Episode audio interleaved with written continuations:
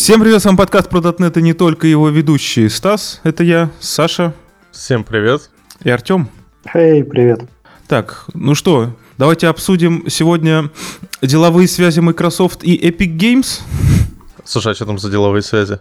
Ну, кто-то забабахал Microsoft очень эпичный рекламный ролик консоли. И кроме как Epic Games, у меня других подозреваемых нет. А, в смысле, там Xbox новый вышел, новая реклама консоли? Нет, но мне кажется, у Дума не такой эпичный трейлер, как у нового терминала. Ты говоришь, консоль Epic Games, у меня аналоги Xbox новый. Все понятно, понятно. Не, я пикабоярин, я нет. Не, ну ролик, по правде сказать, шикарный. Он прямо мотивирует тебя зайти, скачать, а скачать нельзя. Сначала собери. Собери его сам. Вот, вообще это очень большая подстава, потому что эта реклама прошла там чуть было не везде, я ее увидел в Инстаграме. Вот, и, и я как бы, ну, как честная путня мания, я думал, что уже все, можно идти качать и радоваться жизни, там уже так все красиво показали, а тут тебе на, собирай. Но с другой стороны, они закинули удочку, люди будут говорить, вау, как круто, будут ждать, а потом выйдет такая, м-м, консоль. О чем мы ждали? Черт возьми, мы сидели, ждали революции консоль. Ну, у меня было первое ощущение из разряда, э, о, я смогу перестать использовать Конему, но зачем? Ну, как бы да, он уже везде стоит. Да, как бы Конема это прям, ну, стандарт, он крутой, здоровский. И единственная его проблема, то, что он действительно не такой няшненький, как новый Windows терминал. А я один PowerShell, что ли, пользуюсь? А нет, фишка в том, что я тоже PowerShell пользуюсь, но внутри Канема. Не, ну я имею в виду не внутри, а прям вот самим PowerShell. А, ну слушай, неудобно. У ConEma есть одна из самых крутых вещей, это Quake мод. Quake мод? Да. Когда ты это что-то делаешь не то в гите, оттуда вылазит демон, и тебе надо его расстрелять? Не, помните, в Quake, э, когда ты вводил чит-консоль, э, она, ну, сверху появлялась такая. Там на тильду она еще вызывалась. Да-да-да-да-да. То есть ты нажимаешь тильду, и у тебя появляется сверху консоль. То есть э, она везде на всех рабочих столах присутствует. То есть тебе для того, чтобы вызвать консоль, нужно сделать, нажать только одну кнопку. И, и Konami как раз это прям круто умеет, причем он отлично это работает, э, э, отличная поддержка нескольких рабочих столов, нескольких мониторов, то есть э, вплоть до того, что у тебя мы, ты мышку на другой монитор передвинул, нажал тильдочку, ну, Ctrl, Win тильда, и у тебя консоль в другом мониторе. Прям супер шикарно. И вот этот Quake мод, это это то, чего абсолютно не хватает во всех остальных других ну, консольных утилитах. И я думаю, его просто не будет в Windows терминале. Понятно. Я сначала подумал, что у тебя взрывается злобный знак доллара с шатганом, начинает расстреливать буквы и цифры. Да-да-да. И появляется топор. Да, еще можно э, этот э, режим, когда у тебя э, курсор начинает бегать вверх-вниз, и ты стреляешь по символам. Как, блин, я забыл, как эта игрушка-то Alien Invasion, что ли, называлась? Древняя-древняя. Да-да-да. Ладно, как бы если современного, то э, если, по-моему, несколько э, много раз кликать э, по пустому месту в скайпе, то там появится э, мартышка, которая делает неприличные жесты. Странно. Если я много кликаю по пустому скайпу, он мне говорит, пожалуйста, ожидайте, приложение зависло, сейчас это вот еще чуть-чуть. Да, есть такое. Ну, в общем, возвращаясь к Windows терминалу, вообще говоря, они очень интересно сделали, так как э, они же анонсировали Windows терминал и Windows консоль. Причем Windows консоль это, как я понял, такая вещь, которая ну, замена КМД. Да, ну она приукрашенная, но она старая, со всеми legacy штуками. Windows терминал это прям новый, новый, новый терминальная оболочка, прям со всеми ништяками, которые будут там ну, все фичи, которые были описаны в видеоролике. Поддержка несколько табов, э, красивый текстик, э, поддержка э, подсвечивания языков, программирования. Кстати, а вот это прям круто. Да, наконец так можно это катом смотреть нормально код. Так и погоди, это означает, что мы можем наконец-то выбросить Visual Studio и нормально, как все нормальные люди, перейти на V. На Vim. Только Vim. Старая бородатая шутка, что мне нужно знать про Vim, ну, как из него выйти. Все. Я помню, как-то впервые э, после нескольких лет Vim попал на машину с Linux, где не было Vim, где был Nano, и у меня были проблемы выйти из Nano. Ну там же внизу пишется.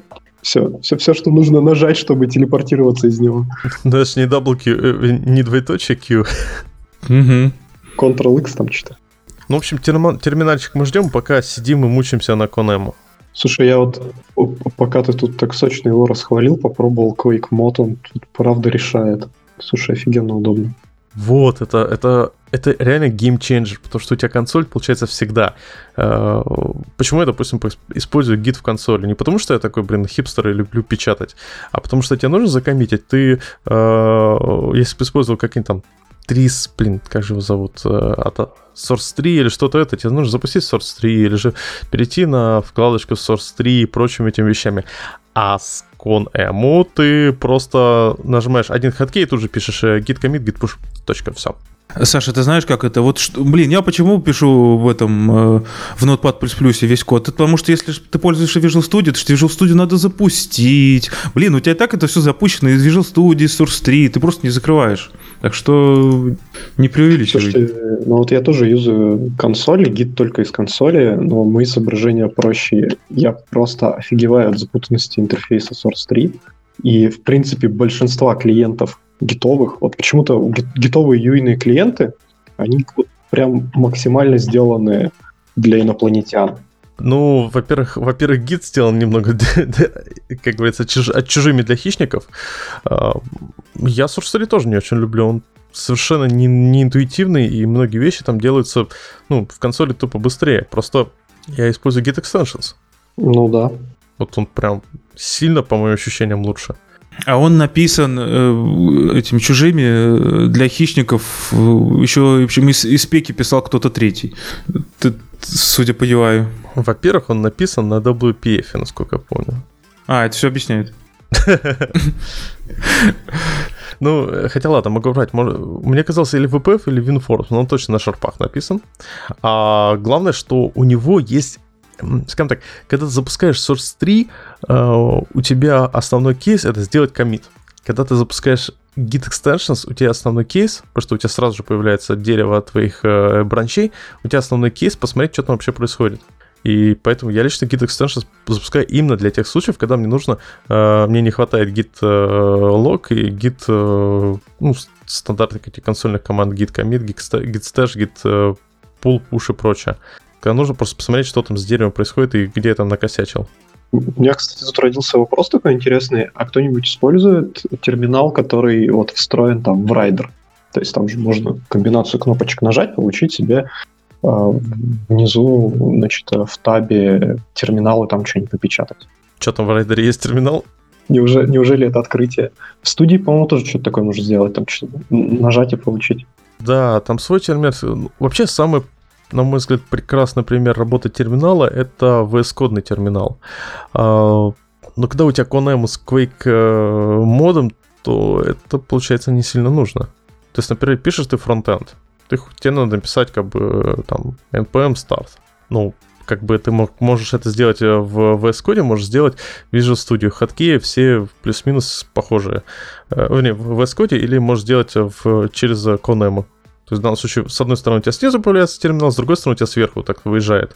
Ну, я честно предпочитаю больше Conemo, потому что такой, получается, более универсальный подход, и пальцы привыкают сильно к нему. Ну вот я как бы тоже, и, и периодически, когда мне на глаза попадается в райдере эта вкладка с терминалом, я так думаю, почему я им не пользуюсь? И продолжаю им не пользоваться.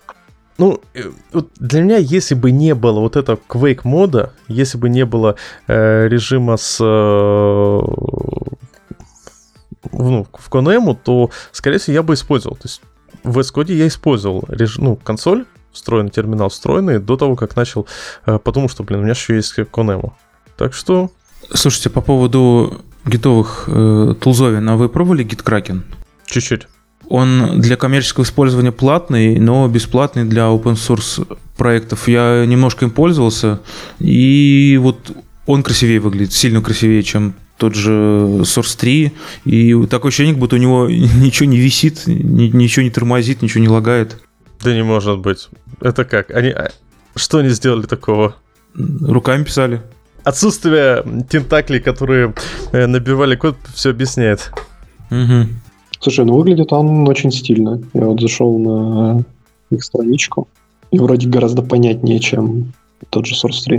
Угу. Единственное, конечно, если ты если у тебя на работе не купленные лицензии или в состоянии самого купленные лицензии, то да, не получится. Да, я хочу сказать, что у меня вот коллега в свое время пробовал использовать, ну, когда анонсировали весель Windows Subsystem for Linux, а, он такой, о, я же могу тебе нормально использовать нормальный линуксовый гид, э, не гид for Windows, а линуксовый гид со всеми обертками вокруг него э, через э, git VSL. И у него была интересная проблема. Когда ты запускаешь, делаешь банальный git статус э, на git VSL, через э, ну, баш, соответственно, у тебя Git начинает, э, видимо, переиндексировать э, под Unix стандарт свои internals в течение там реальных нескольких минут. То есть, если ты сначала Git использовал в Windows приложении, потом в Linux System on Windows, то Windows System on Linux, то твой user experience немного страдает с точки зрения перформанса. И это каждый раз, когда ты свечишься туда-обратно? Да, да. Ну, блин, это прям не прикольно. Не, ну он говорит, типа, я что, один раз свичнулся, потупил 10 минут, а потом как бы все, все зато в консоли. Как бы, удобно. Так, ну что, да, терминал всем понравился? Ну, выглядит классно, надо пробовать. Пока как бы главный вопрос, чем он отличается от э, того, что уже у всех стоит. Вот. А это как Судя по скриншотам, это как GOG launcher, launcher для launcher ов. Тут можно переключаться на, на этот CMD, на PowerShell и на кучу всего остального. Но с другой стороны, на, на самом деле вот этот терминал, он же будет э, распространяться через Windows Store. И у меня, помню, была в какой-то момент адская фрустрация в духе, ребята, Microsoft выкатили Windows Store в свое время, э, но все равно мы сейчас все используем чеколотье. Почему? Потому что Windows Store api вообще у него есть нормальная api Такая прям хорошенькая, чтобы можно было написать один скриптик и все приложения ставить. Как бы нет, а, и там приложений нету. Э, таких, чтобы можно было, э, как в чеклоте, за один скрипт установить, ну, подавляющее большинство аппликух, которые тебе нужны. А еще про существование Windows Store знает полтора человека. Да и то оба из Microsoft. На самом деле там есть очень много крутых тулов, то есть, например, тула для э, анализа nuget пакетов, э, этот э, тот же самый э, Windows, этот UI на WinDBG из Windows Store получается. То есть, с одной стороны, Microsoft как бы закидывает туда прикольные штуки, но как бы понятное дело, что ну, нормальные, красивые, удобные пишечки э, нема. Слушай, я тебя вот вообще очень сильно поддержу, потому что когда вот этот э, стор был анонсирован, у меня была прям детская радость, потому что всегда, когда накатываешь новую винду, у тебя начинается вот это вот веселье, типа, ща я пойду, короче, качать всякую фигню и себе ставить там по пяти разным сайтам, что-то забуду. Вот. А когда ты накатываешь новый Linux, у тебя, скорее всего, уже где-нибудь э, значит, лежит припасенный скриптик, который тебе апдгетом ставит э, весь твой там нужный любимый софт, ты его запускаешь, идешь пить кофе, возвращаешься, у тебя как бы более-менее все готово. Вот. И прям это вот очень печально, что из стора не вырос такой же тул для, .NET, ну, для винды. То есть мы все еще как бы ходим, качаем 7-zip отдельно, нотпады отдельно, вот это все. Ну, почему? Я использую чеколоте для этого. То есть не знаю, я нас... у меня был в какой-то момент э, ситуация, когда нужно было переснести э, винду на ноуте, компе и рабочем компе. И это все в одну неделю. Когда я представил себе ситуацию, что, черт возьми, я сейчас это буду делать э, по два дня одну и ту же вещь э, три раза, мне стало грустно, я просто написал простой, прост, тупейший скрипт для чоколатье, и теперь у меня такая прекрасная жизнь, правда. А ты помнишь, когда еще диски были живы? Сколько это занимало? ну, компакт-диски. А для наших самых юных слушателей хочу пояснить, что такое диски. Раньше у компьютеров была такая полочка выдвижная для кофе. Так вот, не только, туда можно было ставить не только кофе. Слушай, вообще смех смехом, э, у меня, наверное, только сейчас новый э, писюк, который я себе поставил, э, он без вот этого DVD-рома. До этого всегда как бы, тут что значит без DVD-рома? Что говорить, недавно для тестя с тещей подбирали ноут, и для них реально было мандатори наличие DVD-рома, то есть многим это еще нужно. Ну да, надо все домашнее видео уметь смотреть. Уметь надо, смотреть не надо. Да, да. Не буду уточнять про домашнее видео. Ну да, вот эти вот, знаешь, свадьбы, вот это все. А, это... Да, я говорю, кстати, кстати, о домашнем видео. Трайнет. Хорошая подводка. Да. А, вообще, этот топик нас попросил э, обсудить один из слушателей. Э, ВКонтакте, по-моему, написал. Э, я, правда, ему не ответил ничего. Молча просто такой, «М, окей, да. Ну, если он слушатель, вот он сейчас и получит ответ же. Да, Спасибо за тему, кстати. да. Что такое трайнет? Ну, вообще это выглядит как Uber вафли для того, чтобы делать динамическую документацию. Вот. Смотрится очень круто, но, честно, я не представляю, нафига она мне лично. Или какому-то интерпрайзному проекту. Ну, то есть, если ты пишешь крутой open source какой-то, вот прям очень крутой, и там, например, ты написал свою какую-нибудь либу для машинного обучения, и тебе нужно там каких-то примеров нафигачить, обучалку, то вот, наверное, Трайнет как бы зайдет. А если же ты просто пишешь там какую-то, ну, типа, систему знаний внутри своей конторы, то я как-то не уверен, что стоит настолько прям заморачиваться. Тут самое интересное, что внутри трайнета. То есть э, первая мысль была, э, ну, как он исполняется. Вообще, когда тебе показывают вот эти примеры кода, которые ты вбиваешь в браузере, и он тебе вот что-то выкидываешь, ты представляешь, что, ну, код отправляется на бэкэнд, там дальше э, execute ится и возвращается тебе. На самом деле они используют WASM, WebAssembly. Тот же самый, э, что используется в Blazor. И это реально здорово.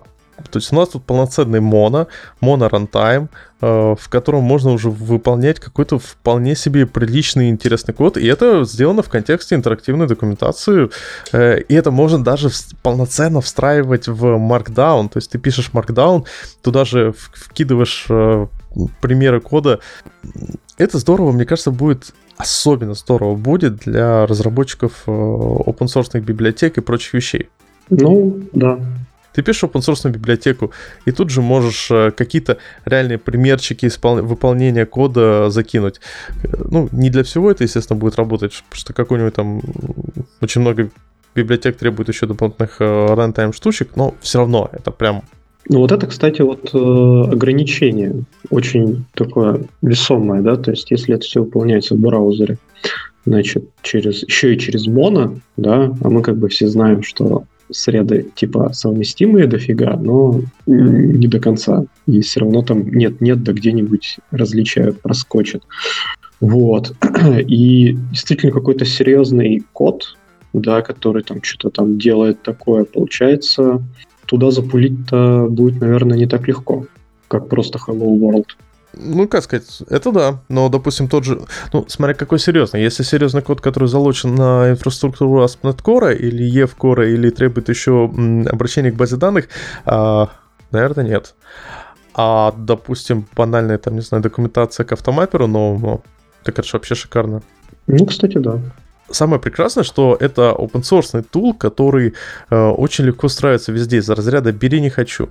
Единственное, он будет немного утяжелять веб-страничку. То есть, когда ты говоришь, что окей, я хочу теперь на- за- ну, даже в Microsoft вот эти, как говорится, окошки Enter Focus Mode с э, запуска Тронета, э, они э, запускаются в течение ну, длительного времени, когда из CDN забирают э, соответствующие DLL-ки. И если ты на гитхабе такой немного так закинул, пока э, добавил трайнет, не скрыл его, то у тебя страничка будет реально грузиться долго. Хотя, кстати, не уверен, что GitHub может нормально поддержать вот такой markdown трайнетовский. А Еще как бы вопрос, как это браузерами будет поддерживаться, всеми или насколько ли. и Не, ну вас он сейчас поддерживается очень неплохо браузерами. Не будем забывать, что у нас сейчас остался, абстрактно говоря, один браузер. Ну да, Chrome. И, кстати, на самом деле нет. Это вообще прям подлянка. Дело в том, что вот мы уже привыкли, у нас есть Chrome, у нас есть э, по факту Blink слэш WebKit, которые вроде бы одно и то же, ну, один форк другого. Э, и вроде жизнь прекрасна, унифицирована, можно забыть о аде э, вот этого кросс-браузинга. И тут у нас выходит на сцену Safari с кучей, кучей, кучей э, совершенно неожиданных э, поведений, которые отсутствуют в том же веб-ките. О, это да. Это согласен. Ну, знаешь, откровенно говоря, все-таки они основаны более-менее на одной кодовой базе, и там странных вещей, э, если там брать там другие движки, типа, господи, там, ешного, либо файрфоксовского, все-таки у Safari меньше, но, в общем, я соглашусь, да, там неожиданностей хватает. Кстати, о движках Ешном. Вы же помните, это немного автопик, немного не в тему выпуска, но недавно проскочила информация о том, что в Microsoft в Chromium добавляет поддержку Internet Explorer. Это как? Я знаю, что Microsoft свой Internet Explorer, он же Edge, он же что-то там еще переводит просто на движок Chrome. Да, и они становятся контрибьюторами, они становятся полноценными контрибьюторами э, в Chromium, и как все полноценные контрибьюторы начинают что-то делать. И первое, что они, получается, сделали, э, добавили поддержку э, так называемый Internet Explorer мод они перешли на Chrome для того, чтобы не страдать от багов Explorer, и такие, м-м, нам кажется, или в этом движке не хватает наших багов? Ностальгия. А, не, не совсем. Они же перешли на Chrome для того, чтобы перестать э, писать свой движок. То есть для них что получилось? Что вот движок, э, который Edge HTML, они пилили его практически с нуля. Ну, опять же, я не знаю, там, я внутри по него не лез, но они пилили его с нуля, и он оказался очень непопулярный. Edge оказался не супер популярный. Соответственно, тратить ресурсы на э, делание того, что уже есть в современной методологии Microsoft, это некорректно. Они как бы перестали заниматься тем, что вот э, когда раньше у нас будет свое все с блэкджеком и всем остальным. Поэтому они как бы, зачем нам э, рендеринг э, тот же самый execution JavaScript э, делать самим и делать таким, как в Chrome, чтобы он работал так же, как в Chrome. Если мы можем взять Chromium, ну, это, в общем, понятно. Вопрос в том, а зачем, собственно, делать Internet Explorer мод э, в Chrome-то? С другой стороны, это на Internet Explorer, именно под Internet Explorer, на самом деле дофигища еще сайтов существует старых. И... Э, а, это типа compatibility. Да, в данном случае э, возможность зайти на сайт и э, э, видеть его в том виде, в котором он изначально разрабатывался для Internet Explorer, это ценно. Вот вы заходите на какой-нибудь сайт, который там 20, какая-нибудь электронная библиотека каких-то непонятных ребят, которая разработана была 25 лет назад. Ну, ее никто не переписывал, она работает, она, она есть, и все хорошо. И вы заходите на нее через Chrome, она непонятно как работает, заходите через, э, я не знаю, какой-нибудь там Firefox, она непонятно как работает, заходите через Edge, а у нее такой, хоп, включается режим поддержки Internet Explorer, и ты такой, опа, а все работает а все красиво. Слушай, в такой постановке это более-менее неплохо. Я думаю, это в первую очередь сделано для... Enterprise. Да, для Enterprise, потому что какие-нибудь банки, особенно европейские, наверняка у них они работают максимум на Internet Explorer 6.0 или только на интернет. О, слушай, очень сильно depends. Там скорее м- ситуация в тех сервисах, тех приложениях, которые уже, ну, уже давно существуют. Банки, они, по-моему, уже многие перешли на поддержку полноценных браузеров, что все уже поняли, что ну как-то это прям ну комосятельно заниматься такой фигней. Российские банки, да. Российские банки молодцы. Так российские банки впереди планеты всей по IT. Угу. Кстати, а по поводу того, что использовать, скажем так, чужой код, ну, вообще в современном мире, кажется, мне кажется, обратный тренд скоро начнется. А то вдруг какой-нибудь президент какой-нибудь компании э, решит объявить, скажем, торговую войну с кем-нибудь, и все. И ты не можешь использовать Chrome или его движок. Это такая тонкая, тонкая, тонкая отсылка на политоту. Да, да. Мы тебя уличили. На самом деле смех-смех, но недавняя история с Монгой, ну как недавняя? Так вот, недавняя история с Монгой, она э, была довольно неприятно показательная. Ведь что происходило? Э, Монго поменяла свою лицензию и... Э, слушайте, я прям все детали не помню, но смысл в том, что тебе стало стала возможность привязаться к тебе, если ты используешь Mongo вне клаудов.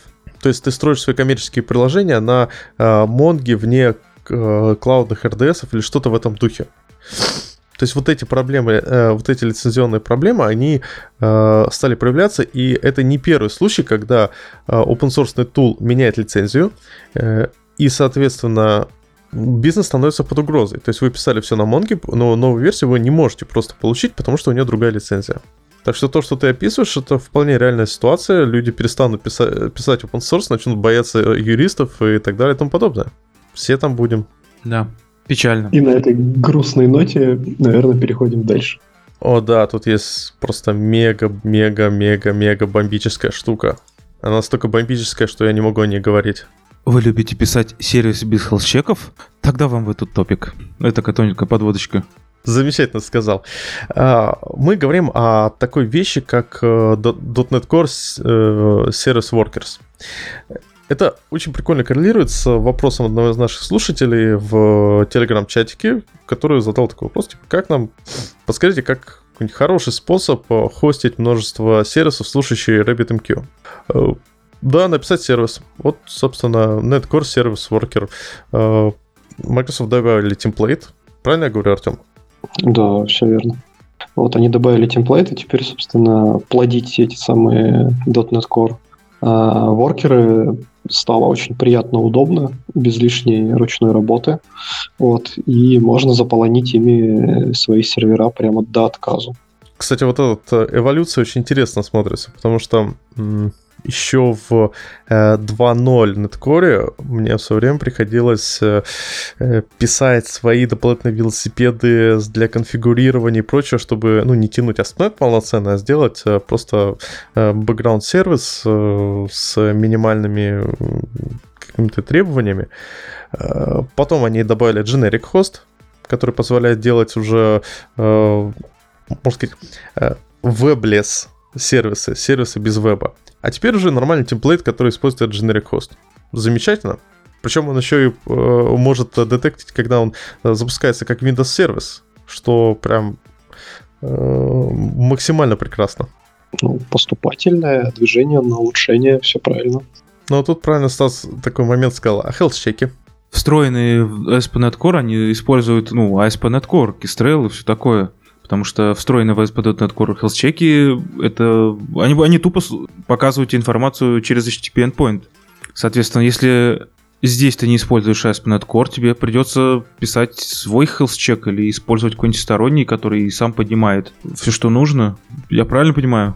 Да. Ну, мне кажется, что вот такие сервис-воркеры, они должны мониториться как-то немножко по-другому просто. То есть не через health check, а там операционка их должна мониторить, либо коллектить логи его, либо там еще что-то. Это все должно агрегированно там падать куда-нибудь. Вот дашбордик. Ну, такой момент. Э, если у тебя, если у тебя Windows сервис, это да. Это ну, и TV, и жизнь прекрасна.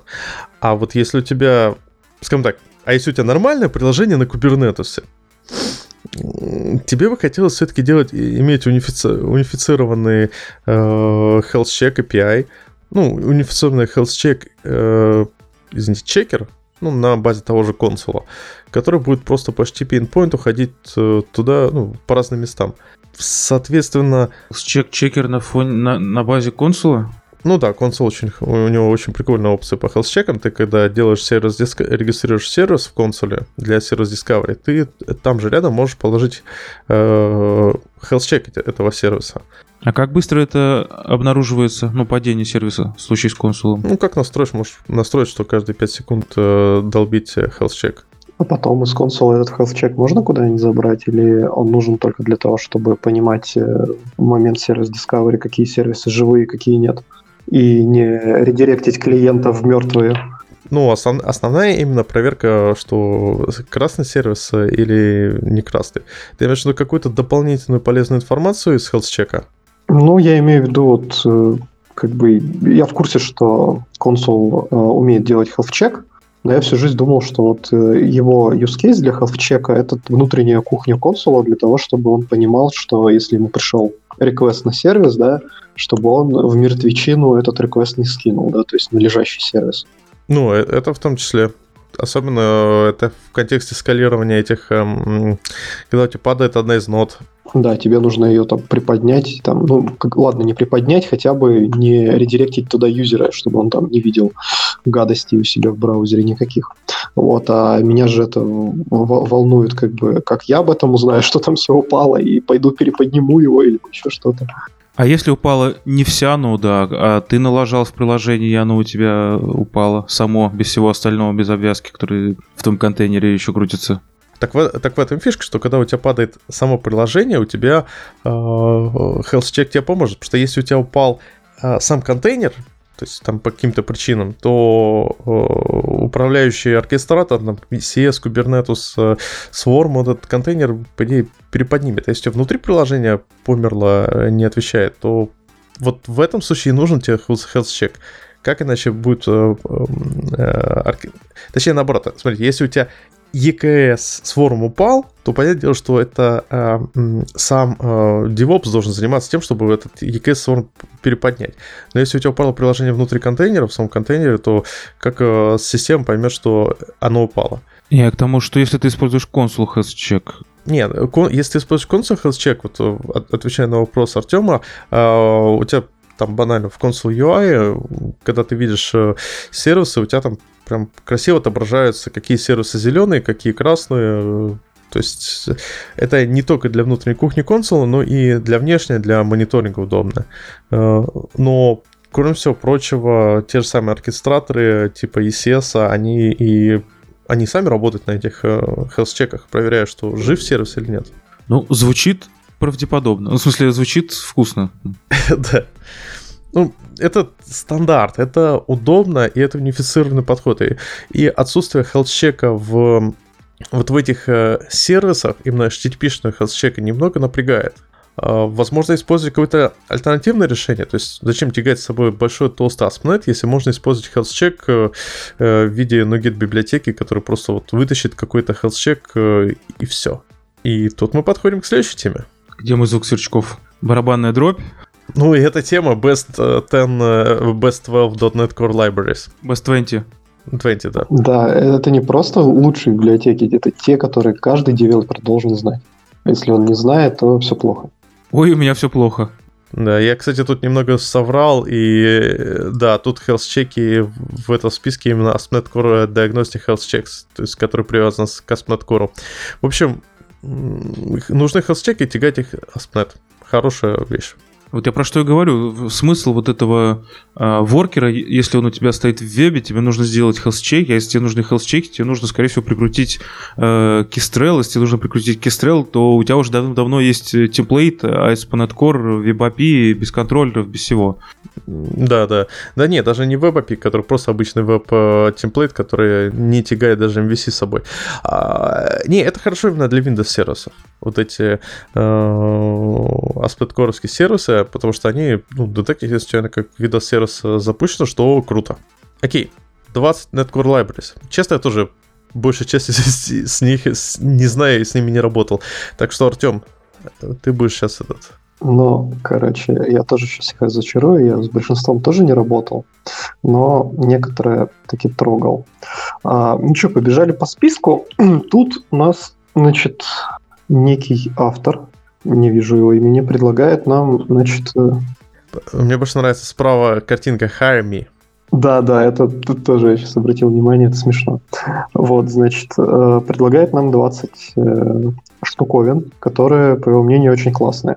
Начинает он этот список с такой штуки, как LightDB. Вот, и, в общем-то, LightDB, насколько я понимаю, это NoSQL база данных, вдохновленная и построенная, значит, по образу и подобию SQLite. Вот, и она вот прям очень-очень хорошо поддерживает э, линк запроса, э, умеет строить какие-то индексы, шифрование и прочую штуку. Вот, э, соответственно, у меня вот к вам вопрос. Кто-нибудь пользовался такими штуковинами у себя и зачем вы их использовали? Вообще использовал, э, собственно, SQLite, SQLite причем довольно активно, э, причем на Замарине. Ну да, то есть Первое, что приходит э, в голову при, ну, в, для use case, это когда у тебя есть какая-то телефонка или э, значит, э, десктоп толстый, и тебе нужно там что-то на ней кэшировать или хранить там постоянно, и вот ты можешь использовать что-то такое. Но я посмотрел API, которая, значит, на гите вот, либо представлена, ну, выглядит неплохо. Вот, правда, как бэкэнд разработчику в массе своей мне, скорее всего, эта штука никогда не пригодится. Вот, но, может быть, у наших слушателей есть потребность, и они вот будут знать. Я все больше по PostgreSQL в контейнерах. Ну, это понятно. Это, если у тебя нормальный бэк, то там как бы э, это не нужно. А, знаете, вот что мне... Вот я смотрю, что эта библиотечка собирается под... Э, ну, именно по сорсам. Основной как бы э, сборка идет э, под net обычный. То есть есть как бы net стандарт э, версии, а есть net обычный. А, соответственно, возникает вопрос, а где, в чё, на каких environment, на каких э, э, операционных системах она может запускаться? А тут есть .NET стандарт 2.0? А, там есть... Нет, я просто смотрю как бы по, в CSProsh этой библиотечке э, и вижу, что он собирается как бы для... Э, а, да, NetStandard, вижу, NetStandard 2.0. Ну да, NetStandard 2.0 тогда... Смотри, там в репозитории даже папочка VS Code. Угу. Да, ну тогда все окей. Так, секундочку, это означает, что ее можно запустить нормально на моно. И значит, что ее можно запустить Под теоретически маком. в браузере. Та-да! То есть, смотрите, вы как бы... Э, мы не используем Local Store, а мы поднимаем LightDB э, в браузере, в рантайме, чтобы на страничке, в которой начинаем уже писать данные, которые непонятно куда сторятся. Это интересный вопрос. Да, помню, несу полную фигню, но... Э, а, нет, стоп, не фигню. Есть э, э, возможность попробовать LiteDB э, онлайн. И, как я понял, она запускается именно там же. Хотя нет. Это же исключительно для standalone десктопных приложений. То есть, у тебя есть клиент серверное приложение, ты легко можешь на server-side е поднять контейнер с любой базой. А тут, особенно если вспомнить, что в новом третьем .NET Core э, появятся всякие WPF и вообще поддержка полностью standalone всего, чего только можно. Вот это может быть полезно в будущем. Ну, кстати, да, может это все заиграет новыми красками. Я смотрю, они написали, что thread safe and, и даже процесс safe. А это, кстати, прям, извините, камень в огород Schoolite с его, с его thread safety. А, а, отсутствием thread safety. Слушай, ну Schoolite живи, живи все живых, он прекрасен. Что ему будет? Настолько прекрасные вещи. Ух ты, последняя версия 16 апреля 2019 года. Неплохо. Да. Нет, Schoolite это прям, ну, давайте честно, крутая вещь, и ему незачем умирать. Окей, у нас тут еще 20, 19 библиотечек. 19 пунктов. А следующий идет у нас что там? Кэш-менеджер.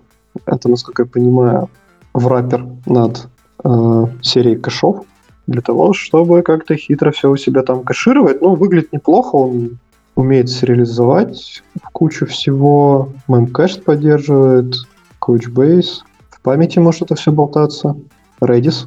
Э, да, ну давайте вспомним, что у вас подойдет из коробки. То есть у тебя из коробки есть in-memory кэш интерфейс, у тебя есть из коробки distributed кэш. Насколько я понимаю, он поверх вот этого из коробки работает, судя по namespace. Да, кстати, похоже на то. Значит, он предоставляет более удобное API. Но API я его не посмотрел. Высокоуровневая API-шечка, ну... Ну, в общем, скорее годная вещь, чем негодная. На самом деле, очень важный момент э, для этой библиотечки следующий. Очень часто, когда мы э, начинаем пилить кэш, мы, мы его делаем на коленке руками велосипедем. И э, цени очень. Без инструментов. Кривыми руками. Знаете, этот кэширование э, под названием э, полож... этот, private, static, э, private static field. Вот у нас отличный memory кэш. Инвалидация, инвали что? Ну, в данном случае высокоуровневая пишечка это прекрасно.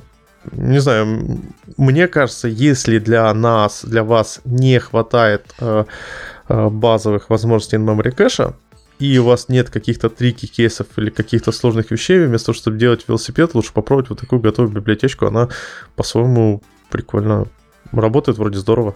Да, да. Вот, э, что ж, переходим дальше тогда. И следующий у нас Smidge. Это что-то для минификации скриптов и стилей, то есть JavaScript имеется в виду, и у меня как бы очень большой вопрос, нафига она вообще нужна в 2019 Угу. Ну, точнее такой вопрос. Нафига э, нужна еще одна библиотечка э, для минификации, когда... Э, м, сколько их уже? А тут тебе, а тут тебе ответят картиночку справа на этой страничке с надписью Hire Me. Да. Ну, ладно, на самом деле, п- кроме шуток, э, основной кейс э, в том, что ты можешь, э, если ты хостишь в своем собственном приложении, ты можешь минифицировать... э, Ну, то есть, смотрите, если мы хостим наш статик, наш JavaScript э, в каком-нибудь CDN, э, то, естественно, мы его в CDN будем отправлять уже минифицированным, собранным, э, запакованным в веб-пак наше все.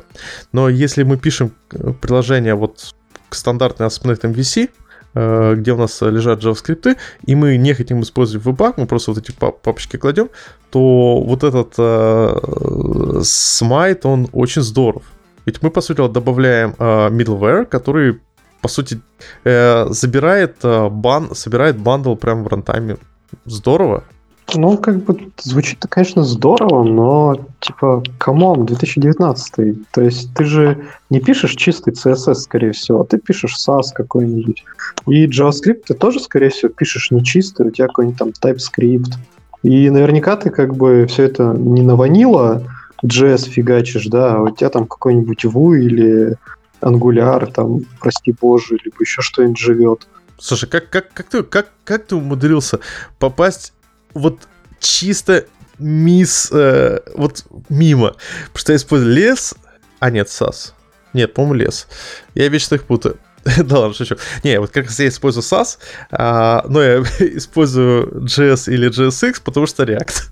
Ну, в общем, да. И как бы все равно тебе всю эту ерунду надо как-то собрать, и удобнее тебе ее собирать, наверное, все-таки каким-нибудь веб-паком или KLI тулой, который идет там с твоим этим фреймворком JS, ну, реактовским, да.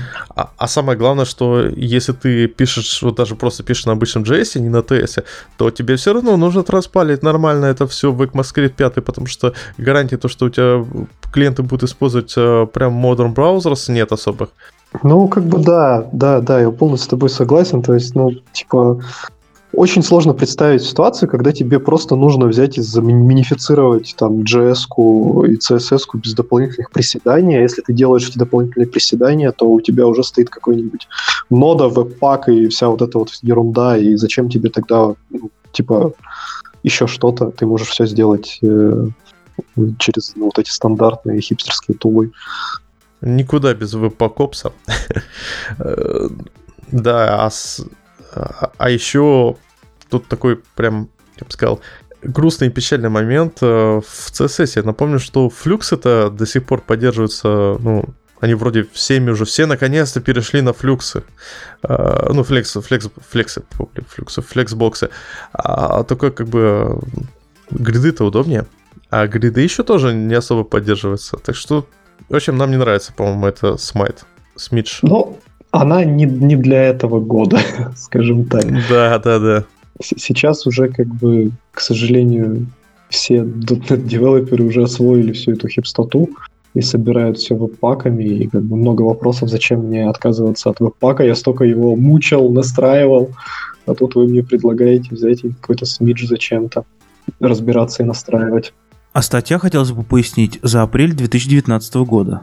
Ну, с другой стороны, как бы человек может, э, ну, опять же, если ты не хочешь это делать, если ты используешь, на, э, пишешь какое-нибудь э, супер проприетарное enterprise приложение, у тебя четкий набор браузеров, с которым он будет работать, и тебе нужна действительно именно минификация, почему нет? Ну, окей, как супер нишевое решение, возможно, возможно, это имеет место быть. Есть э, один аргумент, почему нет. Вряд ли ты, когда пишешь 10 проектов, на каждом из проектов ты используешь свой разный стек технологий или пакетов. Скорее всего, ты везде используешь один и тот же подход. Вот поэтому нет. Ну, да. Ладно, идемте дальше. А то у нас там еще их, господи, 17. Но надо обязательно каждый разобрать. Ну, да, давайте пропускать, хорошо. Я согласен, тут не все интересное. Следующее, Bcrypt. Прикольная штука, только у меня два вопроса. Типа, первый, какой там статус безопасности у Bcrypt? По-моему, его уже хакнули за разумное время. Вот. Э, и второе, что из шифрования вы используете у себя на проекте? Ну, стан- стандартный как бы для э, кэширования SHA-256, а для э, этого шифрования твою ж налево, я забыл, э, как называется этот стандартный американский протокол шифрования. О, какой позор. Позорился на всю страну. DES, AES, что там? Конечно, AES. DES, DES уже, э, когда я универ заканчивал, был как бы не секьюрным, а AES 256 тоже. А, а мы DES на истории изучали в средневековье. Мы тоже в универе изучали DES, но потом мне как бы говорят, ну, DES, он не секьюрный, он не работает. Нет, все... изучали-то мы AES. DES был на истории к тому моменту. Ну да, да. А, ну да. Там что-то Чингисхан, что-то такое, DES там, ну, в одно время примерно. Ну, нет, там, там еще есть Triple DES, который позволяет э, немного увеличить сложность э, алгоритма. Ну, такое. Зачем? Есть AES. А, ну, AES вроде бы он как бы гораздо слабее, чем Bcrypt. Вот. И сейчас, насколько я понимаю, стандарт, ну, как бы стандартные там рекомендации по безопасности говорят, что нужно использовать Bcrypt, и если мне не изменяет память, по-моему, там в каком-то прошлом или позапрошлом году тоже там нашли какой-то метод кракать Bcrypt за какие-то разумные э, годы, да, и теперь вроде как даже рекомендация даже использовать не Bcrypt, а что-то еще там дальше. Вот, то есть это типа острие тип, э, криптографии вот, в наших пакетах. Ну, слушай, такой интересный момент. Бикриптом шифровать зашифрованный текст AS? А, так, слушайте, маленький момент. Тут, э, во-первых, Bcrypt э, это именно хэшинг, это не шифрование. То есть э, сам алгоритм э, это алгоритм это password hash function. То есть, э, соответственно, мы его сравниваем не с, не с AES, а с хэширующим функциями США или Blowfish или прочее. Или MD5, или что там еще там, MD6, вышел он нет. MD5 для этого э, шифрования ну, секьюрного, мне кажется, не очень подходит, потому что он очень быстро выполняется. То есть основная, точнее, для хэширования, ведь основное требование по хэшированию какое? Э, хэширование должно занимать длительное время. То есть что мы в первую очередь хэшируем? Мы обычно хэшируем пароли. И э, какой-нибудь SHA-512 э, будет хэшировать пароль, ну, прям несколько миллисекунд, прям долго. А теперь э, представим себе ситуацию. Э, пользователь взял и э, пытает, ну, угнал нашу базу данных. У нас э, лежат подсоленные пароли. Раз они подсоленные, значит, их э, нельзя просто взять и по таблицам сверить. То есть, да, представим ситуацию, пользователь руководит баз данных, у нас лежат э, пароли в базе данных, э, ну, хэши паролей. Э, чтобы понять, какие реальности, реальные пароли пользователя, он просто с, все возможные пароли э, запишет в таблицу, ну, в какую-то свою таблицу, э, хэши этих паролей. Э, и просто сравнить, что, о, хэши совпадает, значит, этот пароль есть Значит, его вводим и получаем э, доступ. Если у нас подсолен, если мы солим пароля полноценно, то, э, соответственно, хэши будут другие. И злоумышленнику, после того, как он крадет базу данных, надо будет еще взять и э, пере, перехэшировать свою вот эту табличку э, с э, хэшами всех возможных паролей, э, чтобы потом по ней сравнивать. И дело в том, что если использовать MD5, то там буквально за пару часов, э, если не минут, э, по всем популярным паролям э, происходит разбор. Если использовать SHA-256, насколько я... Недавняя была история, опять же, могу врать, но насколько помню, недавняя была история, что доказали, что за вполне адекватное время можно все возможные пароли меньше 8 символов перебрать таким образом. С учетом, как бы, естественно, какой-то там адекватной соли. То есть украли нашу базу, посмотрели, какая соль, взяли, начали разбирать, э, э, создали табличку на несколько гигабайт с возможным хэшем паролей и буквально за несколько секунд э, нашли соответствие хэшу и паролю в системе. Так вот, если использовать нормальный, это как бы MD5, если использовать SHA-512, который достаточно долго выполняется и достаточно сложный, то для того, чтобы все пароли длиной более 8 символов перебрать, э, не хватит ну, достаточного времени. То есть это будет слишком, это слишком долго выполняется эта хэширующая функция. Поэтому, как бы, я бы не сказал, что Bcrypt это хорошая идея, он все-таки, по-моему, все-таки... Слишком быстро, ты хочешь сказать. Да, ну, скажем так, все рекомендуют использовать США. США 512. Насколько я помню, в тех же блокчейнах э, для Proof of Work тоже используют США э, хэширование, так что why not? С другой стороны, если у вас есть legacy система, использующая Bcrypt, то вам может пригодиться, пригодиться этот пакет, когда вы будете переводить на Core? Да. А что еще вам пригодится, когда вы будете переходить на Core? Не, вообще, кстати, с, с, с, не, погоди, смех смехом, э, как это была реальная история, когда нужно было под, подделать эти э, генерации ключей на основе машин name э, в вернее, генерация хэшей на основе э, этого машин код в ASP.NET. В старом ASP.NET была возможность генерить, ну, хэши, генерить хэши на основе машин кода. И ты там вбивал какой-то код. В Netcore этого не было. Соответственно, для того, чтобы поддержать эту штуку, поддержать эту возможность, ну, при, приходилось допиливать библиотечку, которая поддерживала SHA-1 для поддержки SHA-256. То есть, ну, такое. То есть это, это реальный кейс. Если у тебя есть на старом приложении Bcrypt, нужно понимать, что теперь есть Bcrypt, Netcore. Все прекрасно. А что еще? А что еще? Fluently, Fluently Email.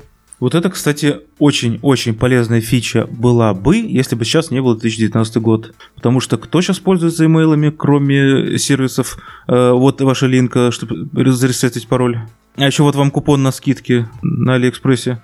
Ну почему? E-mail все, ну, мы, мы пользуемся e-mailами.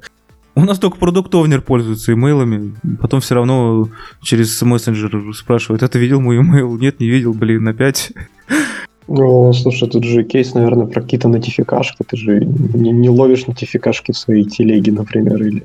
В, в телеге ловлю, а вот имейл я читаю, ну, либо на работе, либо никогда. Потому что имейлы только по работе. И так в этом фишка, что email используют на работе.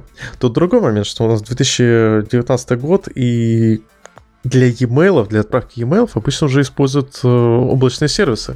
Ну, да, да, это правда. Но обычно же этот Fluent Email, насколько я понимаю, он тоже может э, слать через какой-нибудь ZendGrid что-нибудь.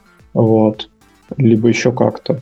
Ну, тут вопрос в том, что, насколько я понимаю, это тоже такое нишевое решение, э, когда ты не хочешь использовать ни какой-нибудь там ZendGrid, либо MailChimp, да, вот, или если ты хочешь их использовать, то только для того, чтобы они тебе, ну, как бы спасали тебя там от спама блэк-листов, а там сами темплейты ты хочешь писать вот на Razer самостоятельно. Вот, почему нет? Можно юзать в небольших проектах. Ну, в принципе, да. На самом деле, это в любом случае лучше, чем самому писать э, e-mail клиент. Это однозначно. А еще большая проблема, кстати, вот во всех этих зенгридах и прочих штуках, это, ну, когда дело касается именно транзакционных e-mail, это темплейты этих писем. Вот. Часто, часто там ужасный какой-то редактор темплейтов, который вообще фиг пойми как работает и, и, портит верстку твою. Вот. И порой действительно бывает проще просто на Razer накидать вьюшку с этим письмом, и чтобы Razer его подрендерил и отправить, а чтобы, собственно, это облако только его это поменяло там линки, добавило там эти open, click, эвенты и запулило адресату.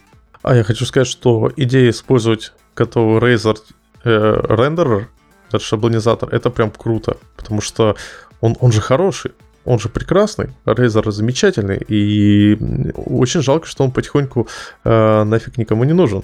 Ну, слушай, мы вот у себя используем его довольно активно для рендера нотификаций и всевозможных текстов. Блин, чем мы только не рендерим? Ну вот да, то есть он классный для рендеринга, для рендеринга всего, кроме того, для чего он был изначально создан. Ну, это, это правда, да, к сожалению, уже все приложения это эти долбанные спа. Вот, тебе нужно просто отдать какую-то статику с входной точкой для твоего реакта и написать опишку. Вот. Верстка уже пишется в реакте, да. Это, конечно, да. Да. Так, что у нас тут? Слушайте, на самом деле у нас там, может, только половину этих библиотечек, а уже чуть не поругались. так это же самое веселое. Ну, если бежать дальше, тут есть какой-то unit conversion, который, наверное, нужен только узкому кругу людей, которые постоянно гоняют массу в килограммы. Не, не, погоди-ка, на самом деле это очень важный момент, потому что когда ты, э, у тебя в приложении говорят, смотрите, нам нужно э, гонять, э, э, ну, допустим, ладно, черт с ним, с массами, тайм-конвертеры, нам нужно гонять э, время по тайм-зонам, по всяким секундам, наносекундам и прочим. Минуты в секунды и обратно? Ну да. Или секунды в миллисекунды, вот еще сложнее случай. А, а ладно, кстати, все, беру все свои э, слова обратно. Эта штука просто секунды в миллисекунды и прочие штуки э, перебирает. Э, да, так вот. И, так, во-первых, да, Извините, пожалуйста, эта штука не умеет э, работать с таймзонами, она именно сделана для конвертов там, кило- километров, сантиметры с, в миллиметр и прочее. С другой стороны, у нас есть имперская система э, счисления, и... У нас, к счастью, нет. Да, у нас, к счастью, нет, но он, у наших многих клиентов есть. И я бы сказал так, квадратную милю м- правильно посчитать, ну, не знаю, придется гуглить. А тут ты берешь и скачиваешь простую библиотечку и используешь. Вместо того, чтобы сидеть и идти на Stack Overflow. Пацаны, как преобразовать э, квадратный метр в квадратную милю? Ладно, убедил. И имеет смысл. Но знаешь, вот как бы я сейчас смотрю на ее страничку на GitHub, я немного разочарован, потому что э, то, что часто встречается, ну, по крайней мере, мне по работе, когда нужно конвертить э, деньги, и конвертить деньги, знаешь, типа из разряда э, там копейки до тысяч, до миллионов э, и так далее. Погоди, для этого сделаны децималы, которые... Не-не-не, понятно, все понятно с децималами, я имею в виду, вот у тебя есть какая-то очень большая длинная цифра, да, там, например, капитализация Apple измеряется в миллионах долларов. У тебя она в базе лежит как бы как, там, с точностью до копеек, а ну, пользователю тебе нужно ее показать как бы, ну, как там сколько-то миллионов. Вот этот код несложный совершенно, но он так часто встречается, и так его иногда не хочется писать. И вот было бы прикольно, если был бы вот этот money конвертер, который ты говоришь там «хочу в миллионах», и он тебе раз циферку в миллион. Кстати, да. Слушай, это прям такой ре- реальный кейс. Да, потому что часто встречается. Прям вот у нас как бы финансовое приложение, и это прям вот везде можно найти вот эти конвертации какие-то паразитные. Кстати, знаете, как в Америке сами американцы страдают из своей имперской системы? Например, какие-то плотники или сантехники. Вот надо им трубу отключить, они берут ключ на одну вторую. Он маленький. И следующий ключ им надо искать, знаете, какой? Какие-нибудь 7 двенадцатых, ну, к примеру говоря. Это не очень удобно, скажем так. Слушай, да там эти сантехники-то математики-математики такие дробевыми прикидывают. Во-во, поэтому и берут столько. О, это страшно. А кто еще берет много? Fast Report. Кто-нибудь пользуется Fast Report здесь сидящих? Нет. Ну, идея, штука хорошая, штука известная. Но как-то... Я вот тоже постоянно как-то смотрю, штука хорошая, штука известная, но ни на одном проекте его прощупать не удалось, потому что, типа, Типа, а зачем? Нет, нет задач как-то. Ну, он такой, такой интерпрайзный, такой прям, скажем так, вот эти репорты, которые нужно генерить фаст-репортом, это такие, это слишком такая интерпрайзная штука, и это так страшно. Но если надо, то я думаю, это лучшее решение. Пожалуй, да. Это так выглядит, что я бы лучше свагер почитал. Окей, бежим дальше. Дальше у нас автокомплит насколько я понимаю. Ну, окей, полезно для тех, кто пишет десктопы, наверное. А, он еще для веба и клауда тоже подходит. Ну, окей, тогда прям совсем полезно. Вот, но у нас автокомплит написан через эластик э, ручками, и мы всем довольны. Вот тоже такой момент, что у тебя, получается, для автокомплита надо поднимать in-memory э, набор данных для, собственно говоря, автокомплита. То есть я посмотрел, в данном случае нужно будет в оперативку выгружать кучу всего, что не есть э, удобно при определенных объемах баз данных. Ну, вообще Elastic умеет делать автокомплит из коробки, начиная с какой-то версии. И, и он этим прекрасен. Плюс ты еще Elastic можешь настроить так, что у тебя он будет и русский язык нормально поддерживать, и китайский язык, и, э, скажем так, те или иные правила автокомплита. Короче, все понятно. Вычеркиваем эту либу, вписываем сюда эластик. Да, да. Слушайте, знаешь, такой отличные советчики. Э, ребят, мне нужен простой автокомплект. Такой, м-м, не, ну слушай, install, install package автокомплект clients. Не, зачем тебе? Поставь эластик. Настрой его, настрой э, эти... Кстати, слушай, а как вы в эластик э, данные загружаете? Ты имеешь в виду, как мы инвалидируем данные или как мы их инициализируем? Ну да, инициализируете. А, инициализируем. У нас есть э, бэкграунд задачи, которая стартует при, ну, после деплоя, и ну, когда все шаги, короче, прошли, вот, и она, значит, идет в базу, из базы так потихоньку перекачивает данные, формирует из них, ну, как бы представление, которое мы уже суем в эластик, там все лежит, живет потихоньку. Вот то же самое, это одна из самых геморных задач, потому что у нас сейчас она начала работать поверх э, этого эвансорсинга, который у нас тоже работает э, ну, довольно круто, э, но не без веселых вещей. И я бы не сказал, что, ну, скажем так, я все ищу какие-то более простые решения для задачи запихивания данных в Elasticsearch. Там есть прикольные плагины, которые, э, в которых прописываешь SQL запрос, и он автоматически тягает, но это тоже как бы так не идеально. А какие-то более хорошие готовые решения запихивания данных в Elasticsearch, вот что-то их не приходит в голову. А в чем проблема, собственно? О, да слушай, там много проблем, начиная от банальных э, э закидывания мясом Elasticsearch, то есть когда у тебя там просто ноды падают, потому что в них много пишется данных, и они не могут э, шарды с репликами... перестроить индекс? Да, да, шарды... Э, то есть там просто у тебя тут получается все yellow ноды, потому что они э, по шардам раскидывают и реплику э, инвалидируют шардами. А второе, вторая проблема — это длинный бэкграунд джоб, когда у тебя такой большой бэч закинуть, э, вот тут начинается веселье, потому что он же скажем так, ты хочешь, чтобы у тебя была хоть какая-то атомарность, а ее не может быть. Mm. А больше всего ты хочешь, чтобы это вообще не нужно было писать, и была бы просто готовая какая-нибудь тулза, которую просто скид... закидываешь разметку и все. Но с этим вот это самая большая проблема.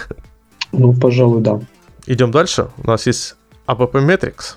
Вот, кстати, могла бы быть прикольной штукой, если найти применение, например, в Enterprise на десктопные приложения ты такую штуку не поставишь, потому что security отдел компании, скорее всего, тебя за что-нибудь возьмет за непонятные проекты в вашем пакете. А на сервер-сайде, скорее всего, у вас контейнеры, и логируются вызовы методов с клиент-сайда. И это штука, которая умеет считать, что у тебя сколько нажато, сколько раз вызвано. Не знаю, сложно найти применение. А вот если не enterprise проекты, то чтобы на UI э, считать, что у тебя сколько, какая кнопочка раз была нажата, потом делать снапшоты и куда-то их сохранять, и понимать вообще, какие фичи нужны юзерам, какие нет, вот, наверное, это тул за огонь. Ну, опять же, для таких э, задач есть какой-нибудь Э, с которым умеют работать как раз э, всякие маркетологи, аналитики, которые как раз эти фичи и продают. Вот. И тоже как бы вопрос, а не проще ли поставить хоть жар одним скриптом? Ну да. Вообще, по, по поводу метрик я бы сделал отсылку на доклад э, Толи Кулакова Metrics Has You на позапрошлом .next. Но так как Толи нету, то... То и не сделаю, да? Да. Ой, слушайте, Тут следующая липка мне прям нравится. Это Sharp компресс. Да, она, кстати, хороша, мы ее использовали. И как ощущения?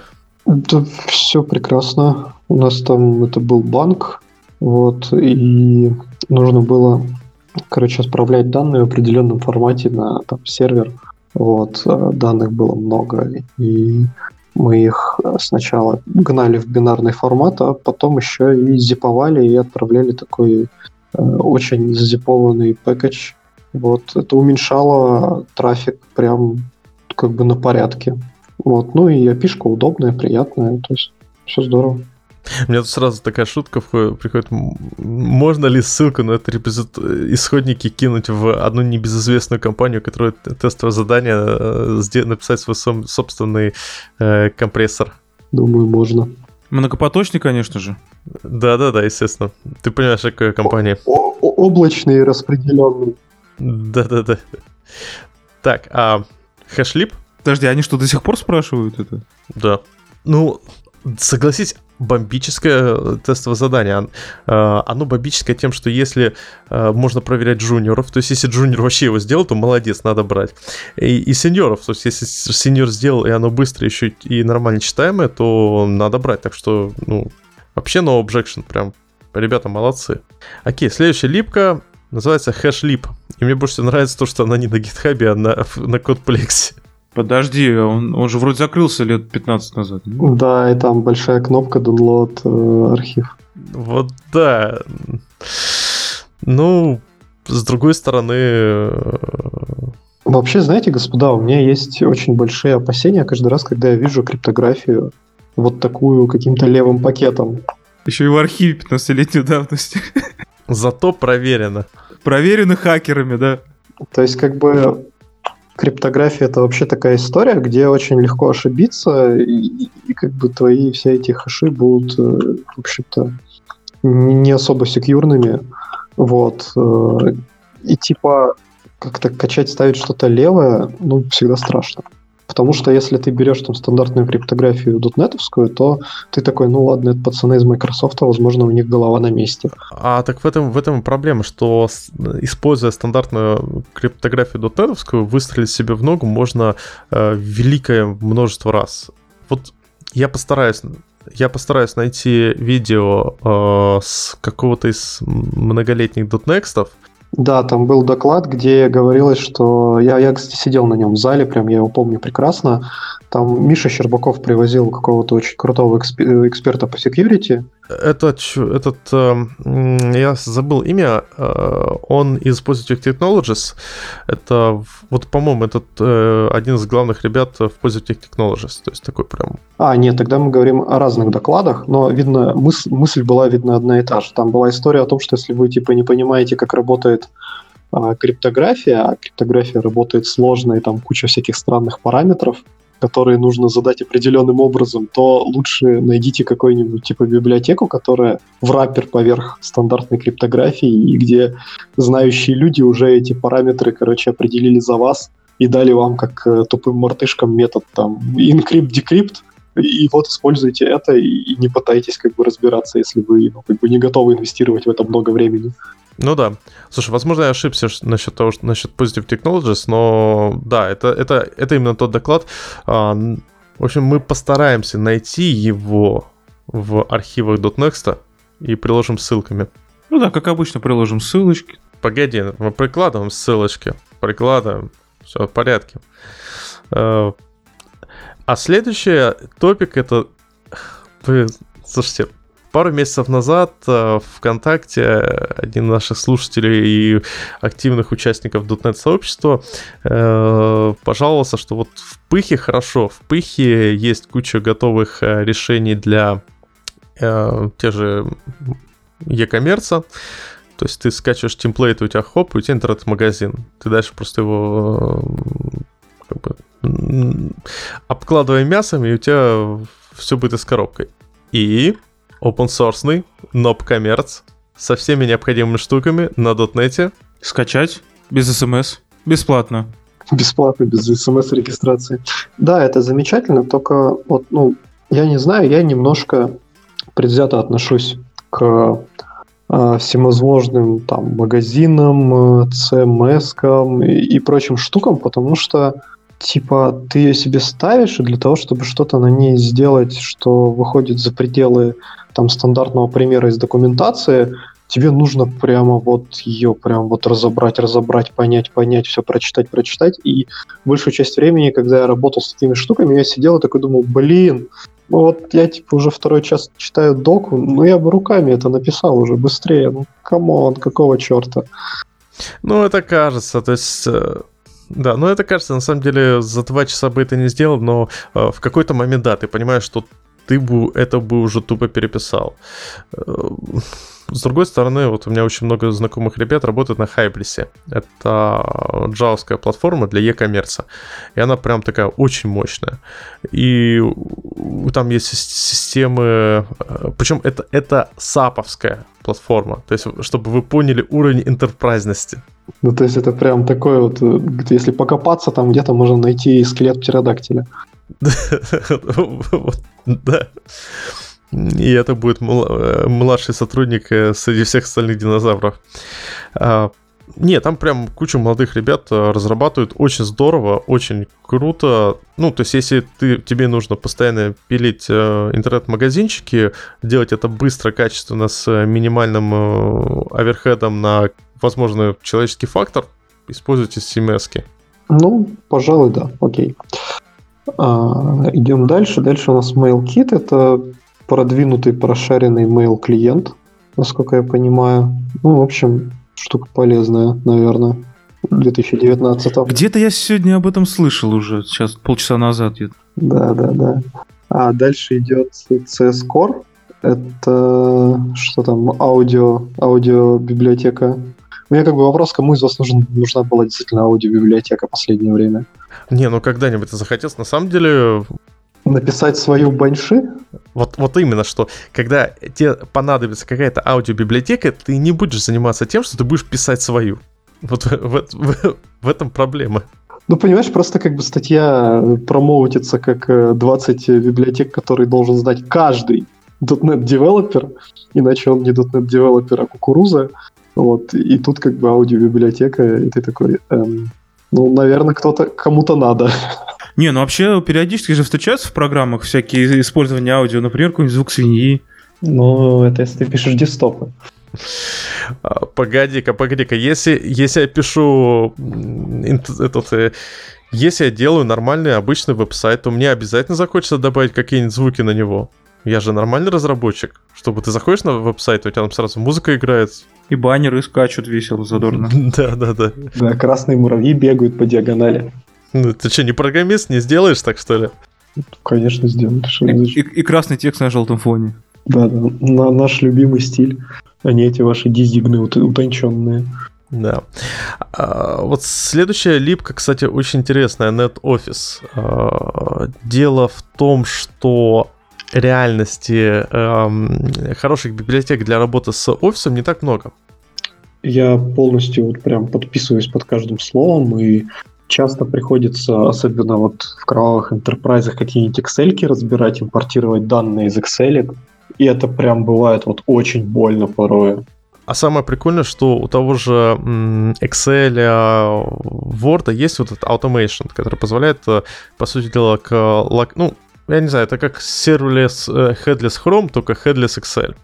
Проблема в том, что напрямую с ним работать это боль. А обычно липки, которые позволяют работать с ним не напрямую, они дорого. А тут вот open source. Нет, это вещь определенно годная. Ну, она, наверное, не, не, не, не то, что должен знать прям каждый девелопер, опять же, но вот в ряде случаев прям супергодная штука.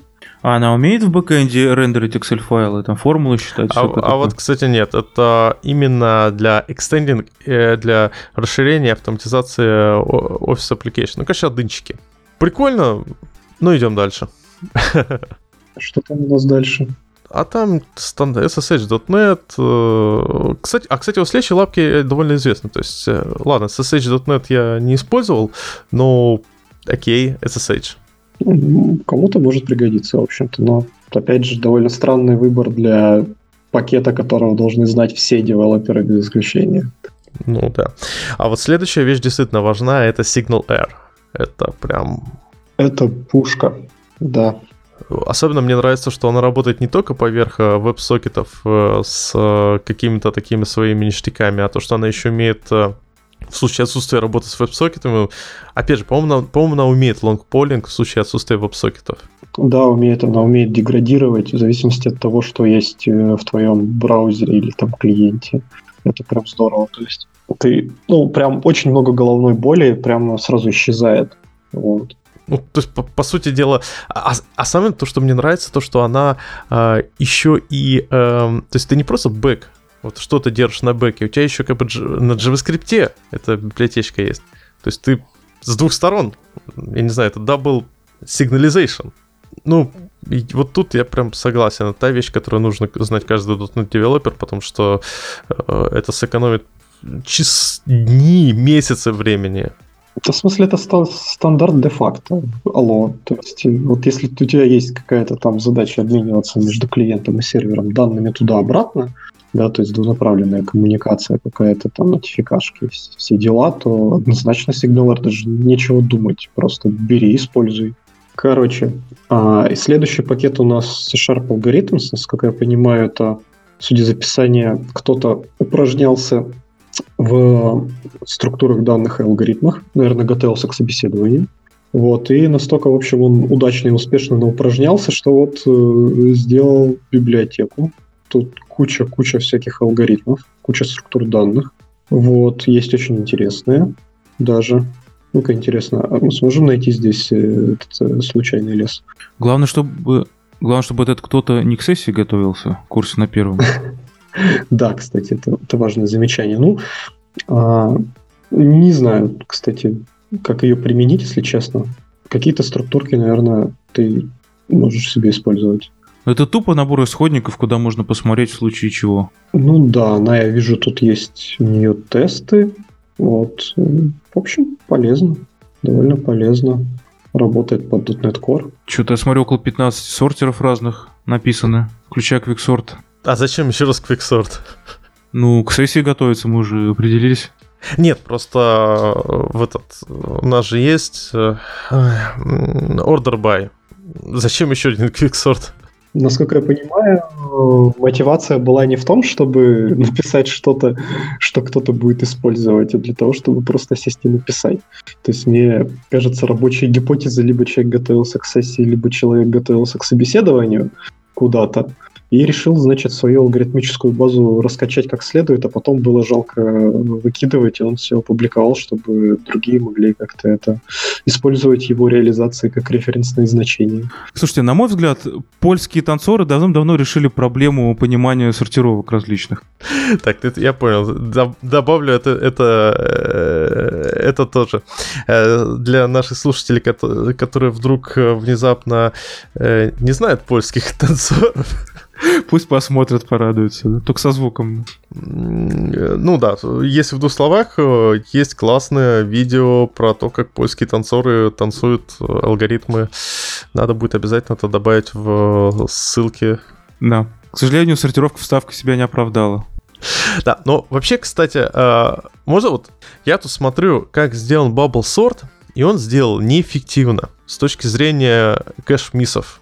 А, все. Вычеркиваем. Плохая библиотека. Я еще понимаю, что если бы там было супер быстро, но Bubble Sort делать неэффективную, как так можно? Ну, референсные алгоритмы в самом простой, наивной реализации, наверное. Окей, что, давайте переходить дальше. Тут самое вкусное осталось. Нэнси. Кто-нибудь слышал про Нэнси? Вот, кстати, я о нем слышал, но из разряда, ну, Нэнси, Нэнси, Нэнси, Нэнси. Короче, нужно, нужно немножко да, введение в историю а, таком, знаешь, в стиле Марвела, что а, каждому Готэmu нужны два супергероя. Один, короче, крутой, а другой не очень. Не-не, погоди, стоп, стоп, стоп, стоп. Э, всегда, их всегда двое, учитель ученик. Один из них э, э, олицетворяет силу, а второй к ней стремится. Да-да-да, вот-вот, спасибо. Значит, вот это вот, и как-то, ну, так повелось, что если посмотреть основные технологические стеки и платформы, то у нас всегда присутствует э, более-менее два веб-фреймворка. Это что-то такое большое, что умеет все. То есть, ну, это типа там Spring из мира Java, Django из мира Python, Ruby on Rails, значит... Э, не, ну погоди, в, Java, в, в Java другое. В Java есть что-то э, большое, что умеет все, это G2EE. И есть что-то очень большое, что умеет очень все, это Spring. Ну, вот-вот, значит. И обычно в пару к вот этому большому фреймворку, который умеет прям вообще все-все-все, а, нужен какой-то маленький, который очень простой, и умеет меньше, но он нужен там, когда ты пишешь э, маленький микросервис, либо какой-нибудь э, лендос с минимальным динамическим поведением на сервере. Кстати, да? health check. У Нэнси есть health чеки. Да, то есть на самом деле, вот возвращаясь к нашему обсуждению, вот вы можете использовать Windows хостинг и для health чеков просто поставить себе Nancy и в три строчку Nancy модуль, э, создаешь Nancy модуль и там просто get health check, э, return что-то там и все у тебя прекрасно. Тебе даже ничего писать не надо, потому что у Nancy health check из коробки. Это магия, это круто. Да, и, в общем, вот, и всегда нужен, в общем, такой более простой фреймворк, то есть если брать Python, то это Flask, да, а, вот. И до недавнего времени в .NET была такая история, что у нас был большой, значит, ASP.NET MVC, такой большой, жирненький, вот. И нужно было что-то маленькое, и в те времена пацаны взяли и написали, значит, Nancy. А Nancy очень простой фреймворк, он довольно быстрый был раньше. вот сейчас .NET Core его как бы поменял все акценты, вот, и Nancy не такой уж и быстрый по сравнению с Core, но все равно еще более-менее такой шустренький. Вот. И это очень приятная моделька программировать, особенно, кстати, если вы программируете на F-Sharp, то вот писать Nancy модули на F-Sharp очень удобно. То есть там API такой более функциональный получается. Вот. А, и Nancy очень крутой фреймворк, на самом деле. Мы его используем на работе. У нас есть ряд э, лендингов, э, таких рекламных сайтиков, где что-нибудь там крутится, показывает, э, какие-то данные там показываются, там, например, там фри-паттерны крутятся, какие-то новости. Ну, то есть это не совсем э, лендинг, есть какое-то динамическое поведение, но достаточно большое, чтобы писать что-то серьезное. И вот вся эта история написана на Нэнси, и, в общем-то, два года это уже в продакшене, полет прекрасный, вообще никаких проблем нету. Очень удобная штука, я прям настоятельно рекомендую его Нэнси, рассматривать Нэнси, если нужно что-то такое очень простое писать. Вот. К сожалению, сейчас у нас как-то получилось, ну, точнее, к сожалению, к счастью, у нас так получилось, что у нас теперь есть SP.NET Core, вот, э, который весь такой очень модульный, да, классный, ты можешь его там собирать middleware во всякому, вот, можешь там использовать MVC, не использовать бафе и так далее. И, в принципе, теперь нам уже не нужен второй, более слабый супергерой, потому что мы нашего супергероя можем фигурировать, как мы хотим. Вот. Но все равно на Нэнси стоит глянуть, потому что очень приятный фреймворк, приятный либо. Да, я, я кстати, вот у, у Nancy очень прикольно сделан рутинг.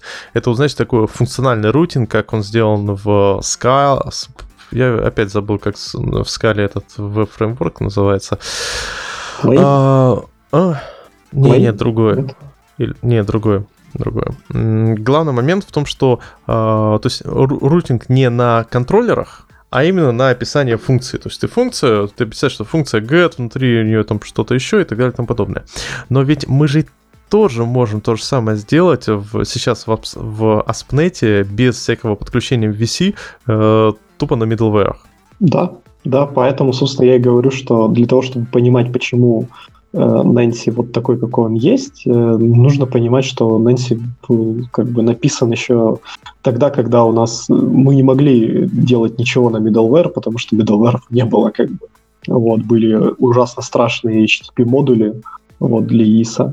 Вот, и тогда Нэнси было просто глотком свежего воздуха. И, кстати, у Нэнси хорошая модульность, потому что насколько я помню, там есть такая история, что ты можешь эти модули реализовывать просто как библиотеки, и потом ты их просто типа линкуешь э, в этот э, веб-проект, и там все запускается.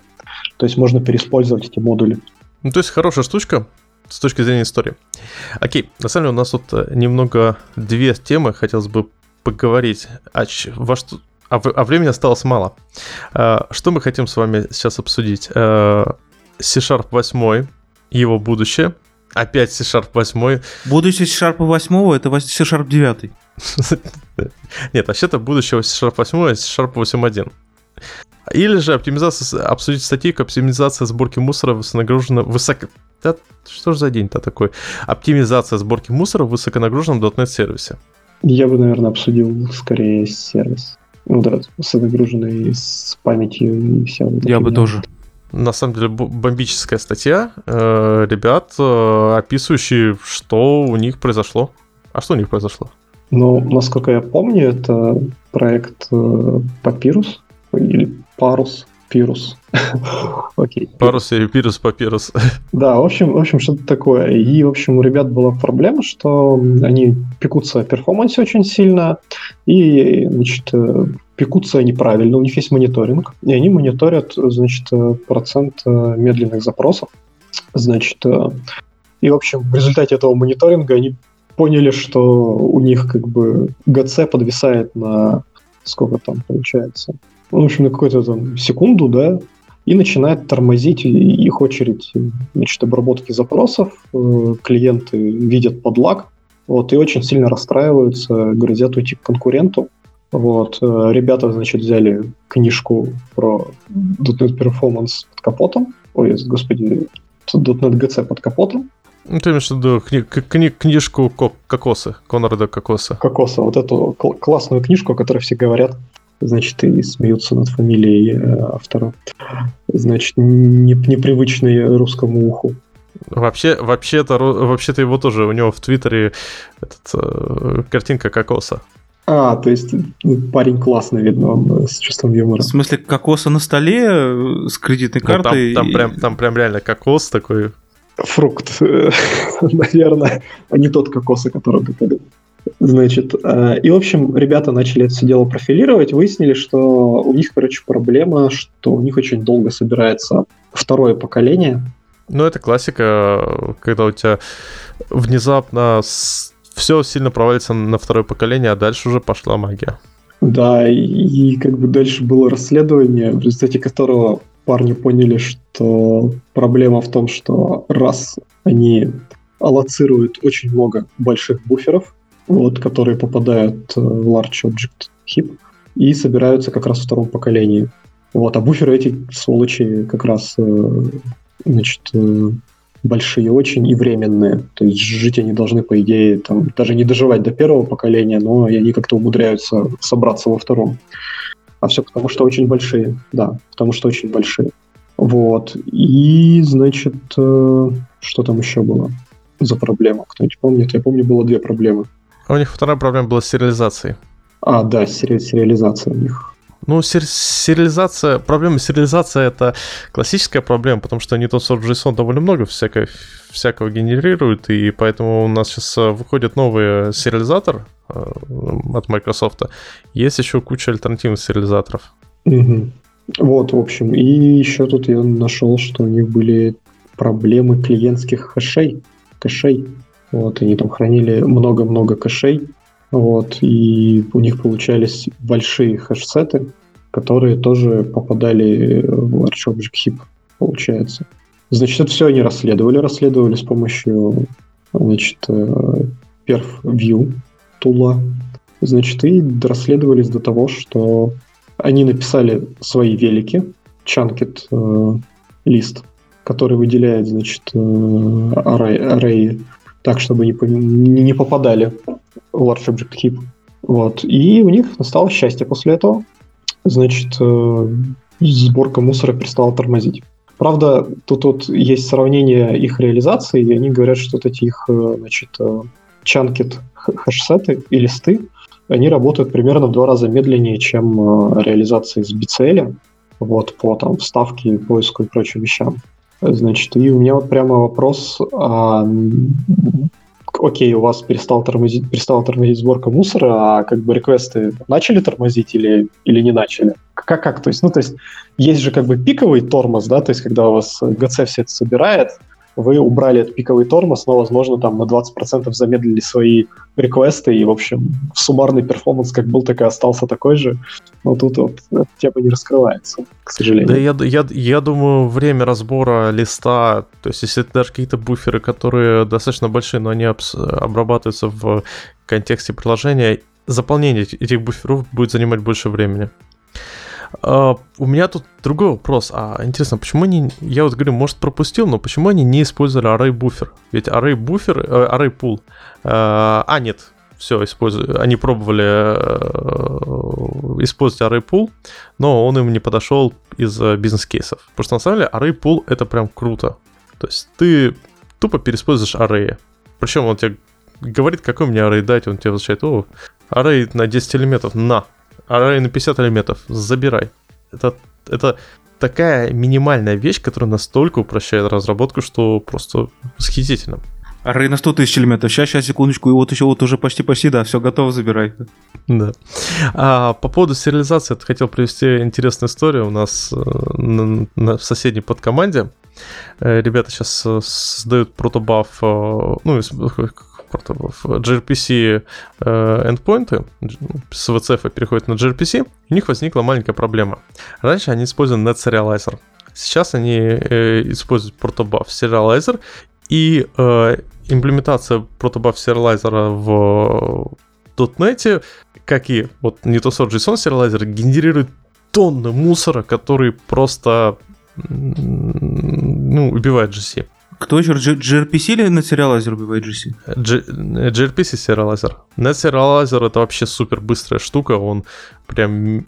Это, можно сказать, наиболее быстрый байнери сериалайзер с минимальным оверхедом на перформанс. То есть вот это прям крутая вещь. Слушай, у них там же в два раза хуже производительность у gRPC, чем у нас, я правильно помню? У них проблема в GC. То есть э, неважно, что как бы производительность, ладно, производительность важна, э, но проблема именно в GC, то есть э, GC начал э, дохнуть, затыкаться на каждом запросе, кряхтеть, и это привело к тому, что даже тестировщики заметили изменения в перформансе.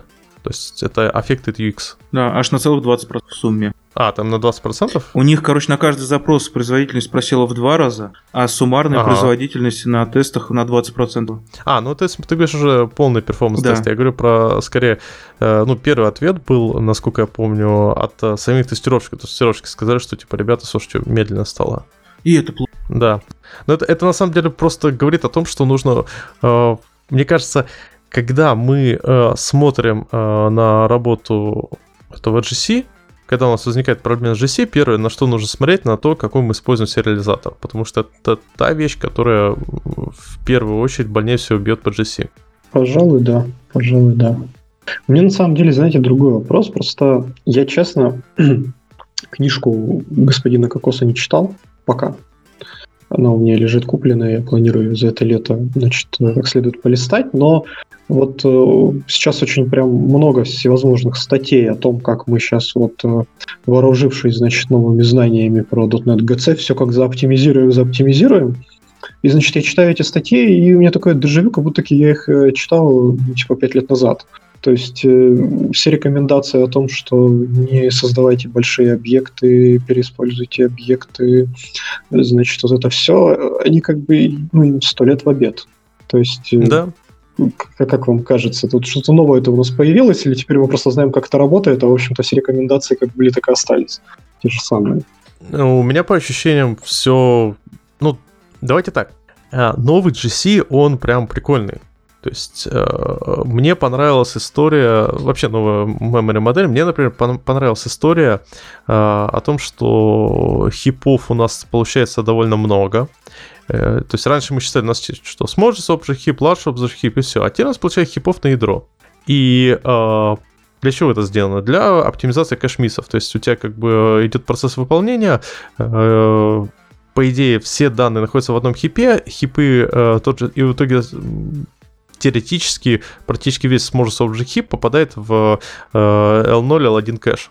Что это нам дает? Это нам дает, в принципе, мы начинаем, как бы так сказать, э, понимать э, ситуацию. Сейчас дайте сформулирую. В общем, раньше э, мы в качестве тактик улучшения производительности думали, ну окей, давайте попробуем, там, не знаю, э, закэшировать это куда-то, положить ссылку и переиспользовать, используя какие-то дополнительные пулы, не сколько классов, но и объектов. А сейчас ты смотришь такой, ну а какие это бенефиты даст? А может и никаких бенефитов не даст. То есть это позволяет выбрать другие тактики работы с перформансом, потому что э, ну, потому, потому что мы начинаем понимать, как оно работает э, чуть лучше изнутри. Но относительно других вещей, вещей глобальных, таких как да, не создавайте большие объекты, э, не утекайте по памяти, ну тут, да, спасибо, Кэп. Это уже было в Симпсонах. Старайтесь писать оптимизированный код. Хорошо делай, хорошо будет. Да. А пока мы не ушли от Конрада Кокоса, Саша, тут интересную вещь нашел. Если зайти в Google, виси в поиск Конрад Кокоса, Ага. Там, ну, сделай прям сейчас, попробуй. Заодно сравним алгоритмы поисковика для тебя и для меня. А, Там у тебя возникает фоточка Конрада Кокосы. Вот нажми на нее. У тебя открывается Google Images. Посмотри, там справа 8 картиночек. А Какого хрена этот чувак тут делает? Вот не знаю.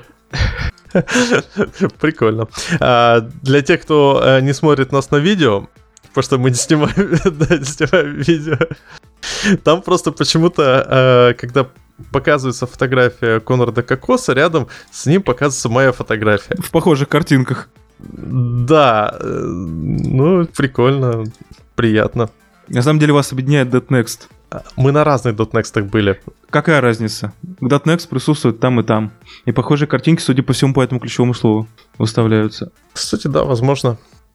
Так, ну что ж, слушайте, мне кажется, уже мы, мы опять психанули на два часа. Да разобьем на два подкаста. Наверное, приятнее слушать подкасты покороче. Их хотя бы можно дослушать до конца. И почаще. Вообще-то приложения для подкастов, они же, ну, не знаю, я подкасты по 3-4 дня слушаю обычно. То есть, Я обычно начинаю слушать подкаст, потом куда-нибудь приезжаю, потом у меня день нету времени, я сажусь обратно в машину, включаю подкаст, там с середины фразы что-то начинает говорить, а вообще не в теме, а контекст совершенно забыл. Ладно, у меня, у меня такой проблем нет, потому что я слушаю такие подкасты, где не важно контекст.